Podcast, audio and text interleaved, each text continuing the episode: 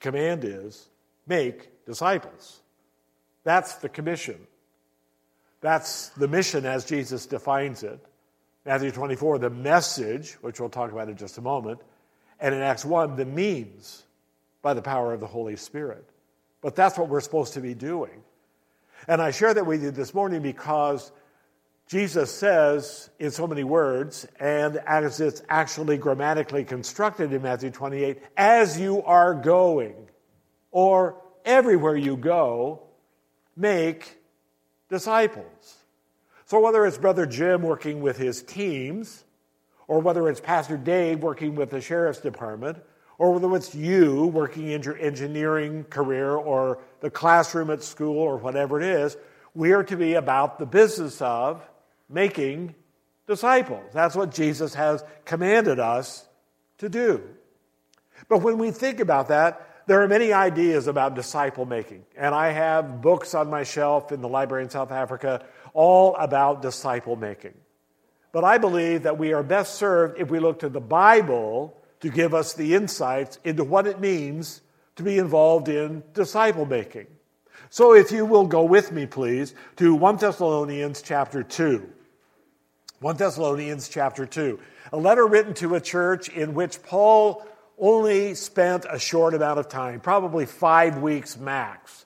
He mentions that he was with them for three Sabbath days, and if you calculate that, it could work out to anywhere from three to five weeks maximum that he was with them before they ran him out of town. But somehow the Thessalonian believers seemed to grasp what the gospel was and what the gospel implications were and what disciple making was all about. And I believe that because Paul reminds them in 1 Thessalonians chapter 2 of four elements of disciple making that he pursued when he was among them and now reminds them of that so that they too can carry on the ministry of making disciples. For you yourselves know, brothers, that our coming to you was not in vain.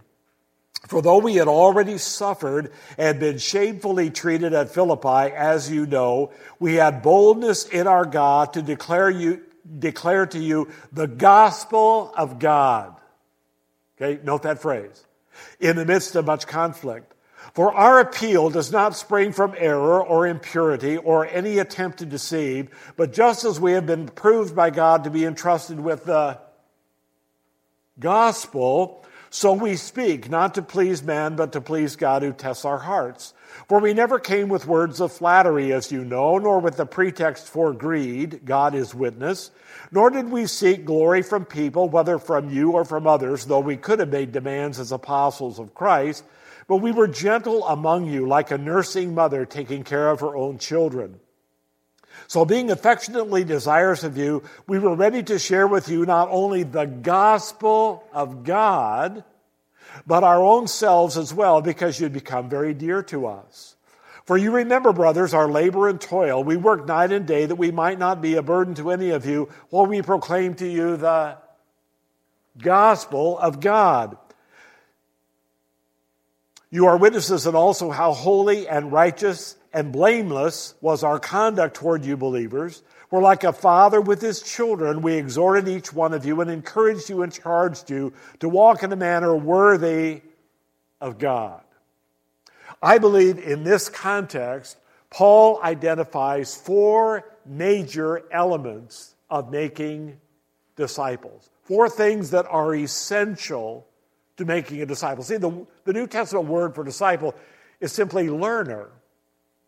It means one who is brought into a relationship with Jesus Christ, but then becomes a learner, not just a follower of Christ, but a learner, a spirit filled, word impacted, growing to maturity learner. So, making a disciple is not simply winning someone to Christ and then leaving them like babes on doorsteps. It is investing in them with a kind of spiritual parenting connection to see that they grow to maturity and a sense, if you will, of independence from us that they might join with us in the ministry of disciple making. Now, disciple making obviously starts with evangelism. Four times, as we emphasized it reading the passage, Paul goes to the gospel. That is, he references the gospel. Three times the gospel of God. The other time we've been entrusted with the gospel. Now, first of all, we need to understand what the gospel is. Because there are many messages out there today purporting to be the gospel. With all due respect, don't misunderstand, don't throw rotten eggs or rocks at me yet, okay? John 3:16 is not the gospel. It is good news. It is not the gospel. Revelation 3:20 is not the gospel. It is good news, but it's not the gospel. Matthew 11, come unto me, all you that labor and heavy laden, and I will give you rest, is not the gospel. It is good news. It is not the gospel. Paul says in 1 Corinthians chapter 15, the gospel that I declared to you and the gospel that you believed is this Christ died for our sins, was buried, and raised again. That's the gospel. The central part of the gospel is Christ's work on the cross. We understand that. But Christ on the cross is meaningless if he didn't rise from the dead. Paul says in 1 Corinthians 15 if Jesus didn't rise from the dead, we're in a whole world of trouble. Our preaching is a lie. Your faith is in vain. We have no hope of eternity. And in this life, we are of all people most miserable. Why? Because we have believed a lie. But Jesus is alive from the dead. And when we proclaim the gospel, we need to be careful to help them understand not only does God love them, uh, John chapter 3 and verse 16. Not only does Christ want a relationship with them, Revelation 3:20, not only is he promised it will be a life of peace and rest, but we gain all of those things. We experience all of that by the gospel that Christ died for our sins, was buried and raised again. Disciple making starts with proclaiming the gospel. And we must proclaim the gospel of Jesus Christ so that when that person is converted, when their lives are changed, they're actually becoming into a relationship with Christ Himself. The story is told of D.L. Moody, the famous evangelist, walking down the streets of Chicago one day, and he was accosted by a drunk. And the drunk said to him in his slurred speech, Oh, Mr. Moody, I am one of your converts. And Mr. Moody looked at him and said, Indeed, sir, you must be one of my converts. It's pretty obvious you're not one of Christ's converts. We must be careful that we don't try to win people to ourselves or to our denomination or to our worldview or our philosophy of ministry. We are trying to win people to Christ. That's where disciple making begins. And we're committed to that in South Africa. The work of Mountain View Baptist Church, as it's represented by our people and by our leadership team, is committed to the proclamation of the gospel. And we became very concerned about that in this past year, and so began to do, uh, to make every effort by which we could equip our people for sharing the gospel, but also put feet to that by connecting with individuals in the community. One of the first things that was done was to establish a link to what is called the night shelter. It's a place very much like a rescue mission in the States, with the difference being that those who come there can stay there for a certain duration of time. They become almost like residents there for a time. And so our church built a relationship with the night shelter. We have people from our church that go to the night shelter every uh, month. But the exciting thing is that people from the night shelter took an interest in that and began to attend our services. And so we provide transport for those people to come in.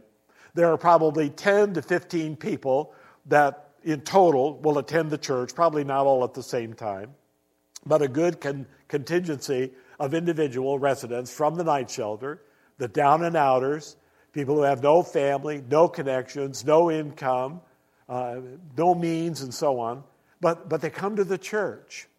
And Edwin who is one of the residents there, was saved in the month of April after one of our movie nights and was baptized in our church on the 4th of May. Others have indicated an interest in being baptized. They've identified themselves as disciples of Jesus Christ, but we're praying that there will be more like Edwin who, being confronted with the gospel, become believers in Jesus Christ as a result of that connection. Second thing that was done is our pastor's wife, Nancy, was concerned about women who struggle with depression. So she organized a seminar that was taught twice on a Tuesday night and a Thursday night. She connected with a woman Christian counselor and a woman physician. And together, as pastor's wife, doctor, and counselor, they presented this seminar to women. Probably only 40% of those were from Mountain View. They were from other areas in the community, some maybe from other churches, but many unsaved women who came in because they are women who struggle with depression, whether it's postpartum or chemical imbalance or whatever it is. This is their problem. And so this was a means of connecting with them. And a number of those women have continued to come back to the church to attend Nancy's women's Bible study and learn further about the gospel and the Lord Jesus Christ. One of the exciting things for me was to connect with the Strand Fire Department through my friendship with Talib, a firefighter who is a member of our church, I was given opportunity to become personally involved in the platoons at large, but also individuals in those platoons, and to build relationships with the men and women in the fire service with a view to pastoring them to the end that they would become believers in Jesus Christ. As far as I know, Talib and Eloise, who are on platoon one, are the only believers in that platoon. But the others have accepted me as part of it. They consider me family. They have welcomed me into the station. I have free access to the station, whether platoon one is on duty or not. And to build personal relations with those people with a view to leading them to Christ. The man on the left is Mr. Thomas, that I shared with the Sunday school folks. He is a practicing Muslim. He is a childhood friend of my friend Talib, the firefighter. But Talib converted to Christ, which resulted in Mr. Thomas being very, very angry. He thought that Talib should have maintained his commitment to his Islamic faith and so on. And they fell out for a time, but in God's goodness, they were able to resolve their differences. He welcomed Talib back as his friend. They served together in the same platoon at the fire station. And I would say, without exception, other than Talib, Mr. Thomas is probably the warmest, kindest, most personable friend that I have in the platoon. It's exciting to be involved with him as a friend. Uh, they had a going away cookout for me the Thursday before I left for the States. Mr. Thomas prepared all of the meat and so on. I sat and chatted with him as he was preparing the meat. We, we chat at length often when I'm at the station. He always grabs me up in a big hug when I'm there. And he, he frequently tells me that he loves me. Uh, that's not usual coming from a Muslim for an infidel, especially a pastor in a Christian church. But he's a good friend, and I covet him for Christ. Mr. Ottendorf is another in whose life I've been involved frequently in a variety of ways. He belongs to a cultural religion, but I don't believe that he's saved. And I'm praying that he will come to Jesus Christ. This is Nazim. My connection to Nazim also through Talib, because Nazim is Talib's brother. And I shared the story to great length in the Sunday school hour, but in the goodness of God, the day before I left, Nazim was in my home, and I had him all to myself for three hours. Talib brought him with to have a cup of coffee and a snack, but then Talib sneaked away to my study in the back of the flat and read a book while I was left alone with Nazim. I did not ask Talib to do that. I didn't even know they were coming. But in the providence of God, it all worked out, ending with my reminding Nazim that he is an image bearer of God. He is a person whom Jesus loves and for whom he died. I gave them a copy of the Afrikaans NIV Bible, marked the Gospel of John in it, and encouraged him to read it because it would tell him how much Jesus loves him and what Jesus did for him. He received it warmly and gratefully, and I am confident of further connection with Nazim when I go back. He again is a Muslim. but just as warm and friendly and responsive. And I believe that Nazim is a candidate for salvation. I believe that with all my heart. His wife, Bridget, is going to the women's Bible study in our church right now, attending with Talib's wife, Viola, and being exposed to the gospel and the love of Christ in that context. And that's what it's all about. Disciple making begins with sharing the gospel, but you share the gospel with those you meet, wherever they are. That's what Jesus said, right? Wherever you go, as you are going, make disciples. And in the providence of God and the leadership of the Holy Spirit, wherever I go, at least twice a week, if not three times a week, is to the fire station and spend time with the men and women who are there. Sometimes I will go over at supper time and eat supper with the shift. It's not like Chicago Fire and some of the movies that you see where somebody, the rookie, has to do all the cooking, you know, and they either like it or they lump it or whatever. Uh, everybody brings their own food. So I just bring my own food and sit down with them and eat. Uh, interestingly enough, Mr. Thomas asked me one evening to eat with him, and he would provide the food. And when we sat down to eat, we were all by ourselves, no other fire people around.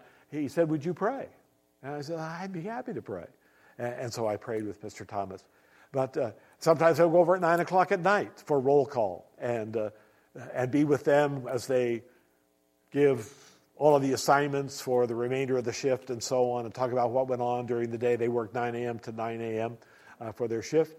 And Mr. Carlson, personal friend, commanding officer of the platoon, will go around to the various platoon members. Okay, Mr. Wenzel, do you have anything to share with us? Mr. Thomas, Mr. Adendorf, Mr. Uh, Duncan, and he will go all around the room. And then he will say, Pastor Dave, do you have anything you want to share with us tonight? And uh, sometimes then he will ask me to pray at the end of roll call. About two weeks before um, I left, he asked me if I had anything to say, and I said, Yes, I do. I would like everybody in the platoon to come to my house for breakfast, an after shift breakfast. They gave him the date, and uh, they all showed up, and I served scrambled eggs and sausages and bacon and muffins, and know, just pulled out all the stops. I had all these people in my home, and it was so great. Uh, they welcome me when I go to their home or to the fire station, and they were welcome in my home. And it's just, I can't even tell you how exciting that is. And then to meet and build a relationship with Nazim is just icing on the cake. But if you go on, you discover that Paul is more concerned, or I should say, he is concerned about more than simply sharing the gospel. See, the Great Commission says make disciples, it doesn't say make converts. So we need to be interested in building into their lives so that they begin to grow. And Paul says this takes two forms. Notice he says in verse 7 We were gentle among you like a nursing mother taking care of her children, affectionately desirous of you, sharing with you not only the gospel, but ourselves. So Paul says disciple making involves a parental kind of relationship that resembles a mother nursing a newborn child. So there is that immediate relationship of intimacy and nurture and closeness and a concern for providing an atmosphere where the newborn feels safe and secure and is nurtured for the initial stages of growth. You see, disciple making is not unlike physical parenting. Paul uses that illustration to say, I relate to you, or I related to you when I was with you, the same way that a mother of a newborn will tenderly, affectionately, intimately, lovingly, sacrificially care for her child. When I was working, going through seminary, our daughter was born, and I worked swing shift, four to midnight. When I would come home at midnight, it was about time for my daughter to wake up. And I loved that because I had missed the previous hours. So I would wake her up, get her out of her crib, play with her, get her all alert and so on. Then I would hand her to my wife to nurse her because it was feeding time, and I would go to sleep. I'm saying that because sometimes mothering is not convenient. Feeding time comes in the middle of the night. Sometimes it's not comfortable. Sometimes it's not all that exciting because following the feeding is the changing of, well, you understand what I'm talking about. So, all of those things are involved in in discipling as well. Sometimes it's not convenient. Sometimes it's not comfortable. Sometimes you have to clean up the mess of the young convert. But that's what disciple making is about. We relate to them as mothers. Now, this is Father's Day. Notice what Paul says about fathering. He says, We work night and day among you. But in verse 10, how holy and righteous and blameless was our conduct. What's the duty of the dad? The duty of the dad is to set an example. The duty of the dad is to lead by example. And, and Jim talked to us about that last night. The importance of character, the importance of modeling the Christian faith, not just words coming out of our mouths, but the way our lives are changed by the impact of the Word and the Holy Spirit. That, that's what fathering is all about. Verse 11, you know how, like a father with his children, we exhorted you and encouraged you and charged you, basically, to grow up. Isn't that what we dads do? We're constantly investing in our kids, challenging them to try a little harder, reach a little further, go at it again, because our desire is for them to grow up, to become independent. We can't wait for them to graduate and find a job and get married and move out. that's what fathering is all about. That, that's not disrespectful. That's the way God designed the family. He designed the family that husband and wife should grow more intimate over the years, but that children should grow more independent over the years. It's God designed that they leave the nest, that they go out and find a wife and cleave unto that wife. That's what it's all about. And that's the same thing in discipling. It's our desire to help these individuals grow up to some semblance of maturity where they can, quote unquote, declare their independence. And it involves exhortation, it involves confrontation, it involves education, it involves stimulation. Whenever I read this passage, I always think about teaching my children how to ride a bicycle. Is there anything more challenging in fatherhood than teaching a child how to ride a bike? And, you get them on the bike, and there are no training wheels. So you get them started down the road, and they're pedaling, and the front wheel is wobbling, and you're running, trying to keep everything upright, and then ultimately you let go and the wheel begins to wobble a little more, and maybe they hit some loose gravel, or maybe they realize you're not hanging on anymore, and so crash, down they go. So you wipe the blood off of the knees, and you kiss it to make it well, and you may even put a bandage on it, and so on, a Fred Flintstone bandage or whatever it is that they won't be too ashamed to wear. And then what do you do? You get the bike back up, you put them back on it, and you try it again. Because we're investing in them, we're encouraging them, we're exhorting them to become independent. And that's just a very mundane example. But that's what fathering is all about. And notice, disciple making is not unlike physical fathering. It's too late for David and me. Our kids are grown and gone. But some of you have young families, and you're still learning what it means to be parents. And you may hear all kinds of advice from all different kinds of people. It always amazed me, uh, Dr. Spock and the influence he had. If there's anyone who contributed to the lost generation in the United States, it's Dr. Spock. If all of his books were laid end to end at the bottom of the Pacific Ocean, it would be a good thing. I don't think any worse advice was ever given to parents than from Dr. Spock. But let me encourage you read the Bible and what it says about parenting. This isn't even a family passage. But Paul gives us insights here on what it means to be a godly mother and a godly father, investing in your offspring as he describes to us what it means to invest in those who have come to faith in Christ, are newborn babes in Christ, and we want them to grow to maturity. This is Johan. Johan came to my first class back in 2008 as a believer who was finding his way back to the Lord. He seldom took a lot of notes in class, but he wrote down a lot of questions as we would cover the material. And so, as he asked me questions after class, I suggested to Johan that instead of spending time because it was already half past nine at night, why don't we meet on Friday or Saturday morning for breakfast and, and we'll engage in the discussion that relates to your questions. We did that almost without fail every week for four years as, as I worked and spent time with Johan to help him come to maturity. He had previously married the woman in March before he met me. He married the woman with whom he had lived for 10 years.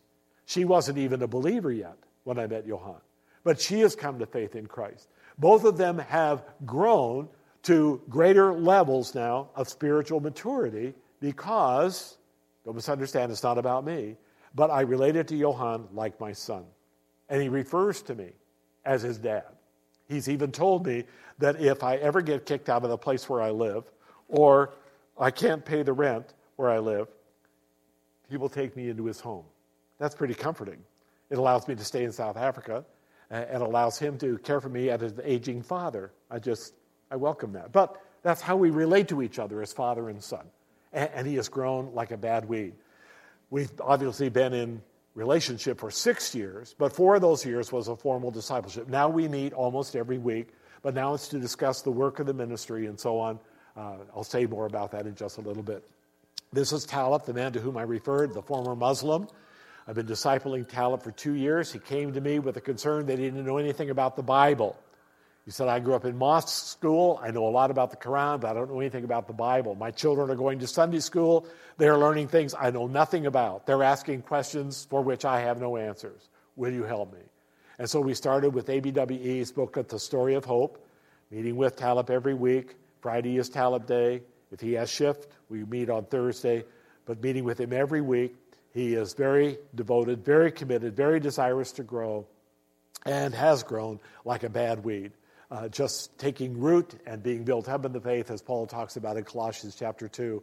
Uh, he is my best friend in South Africa, and uh, we spend time together in each other's homes in addition to the discipleship time. And I'm excited that, Lord willing, he will arrive in Washington, D.C. a week from Wednesday, and we'll spend some time together on this side of the Atlantic Ocean.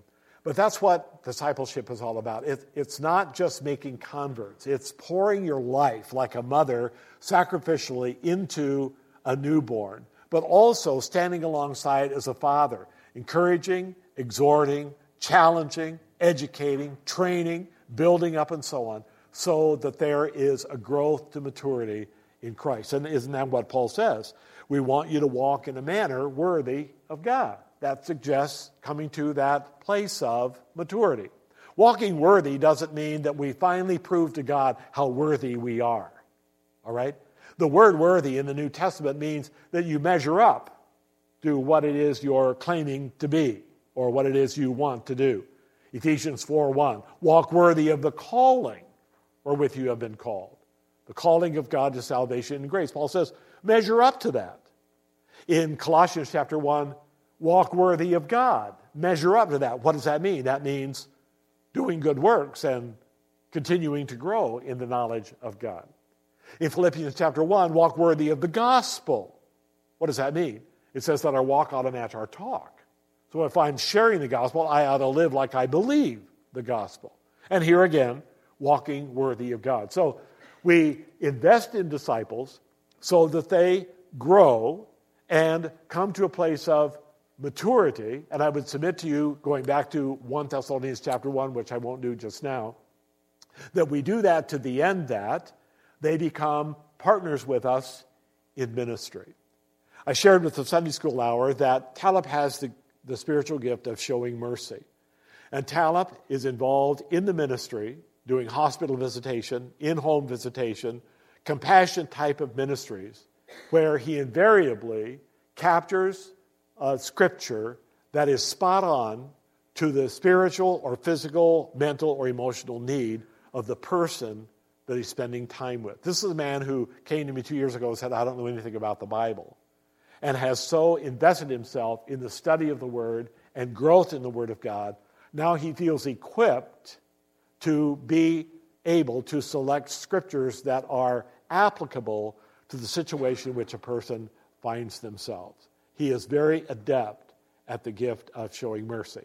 And this past February was elected to the leadership team of the church. You can imagine what that does for my heart to see not only people like Pastor Dave and Sue and others in whose lives I have invested in the States become active in the ministry, but now these disciples in a cross cultural situation to grow in grace and in the knowledge of Christ, to become more confident with those wobbly front wheels, to see their skin knees heal up, no more messes to clean up, and just see them launch in the work of the ministry.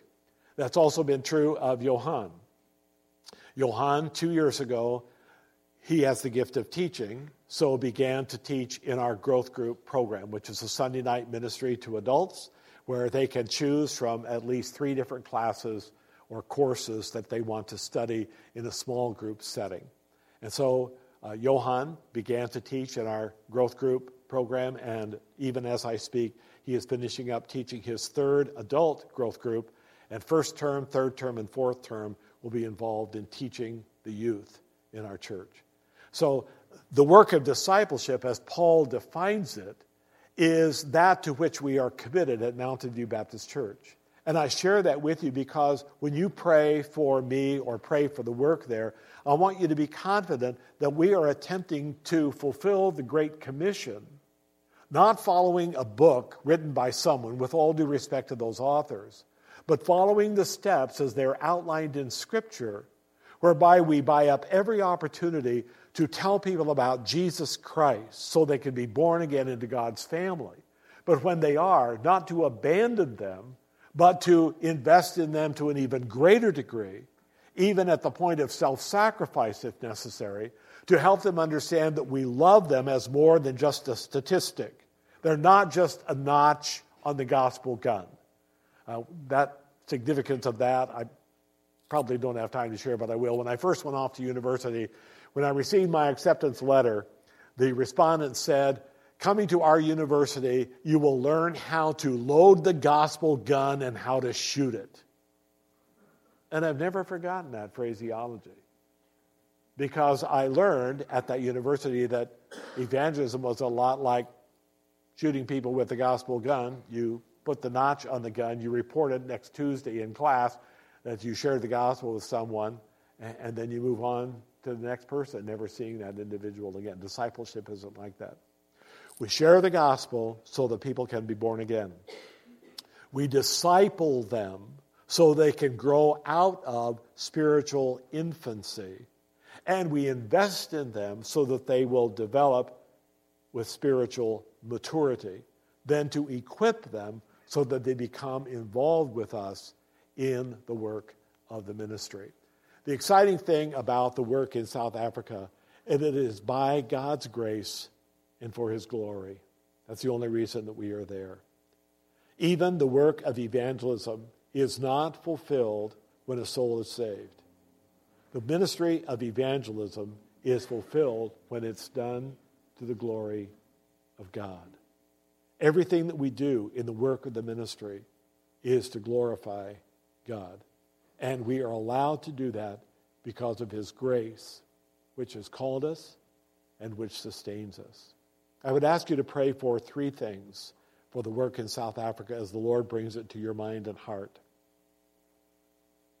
First of all, would you pray that at Mountain View and the Center for Biblical Studies, we would never waver from our commitment to the truth of Scripture and the gospel of Jesus Christ. Secondly, will you pray for the establishment of a new ministry in Hermanus, a community located about one and a half hours east of us, where there is no Baptist church. We're not saying there's an absence of the gospel there, but even in churches that pro- profess to preach the gospel, there are some theological problems that give us cause for pause. So pray that the Lord will continue to give us direction in the establishment of that church. And the third one may sound a bit selfish at the outset, but I, I hope you understand the spirit and the context with which I share it. Will you pray for me that I will run strong to finish well? Nothing scares me more than to stumble before the finish line. And I look at men like Dave and his wife and others in whom I have been privileged to spend my life and time and invest in them. And think what would happen if, if I would go down in moral failure? What would happen if I abandoned the faith? What would happen if I stumbled before the finish line? Pray that that doesn't happen because I'm as vulnerable as any man walking the planet. I'm as subject to satanic attack as much as any believer who ever lived. Not some superman. I'm old. And the finish line grows nearer every day. I don't want to stumble before I get there.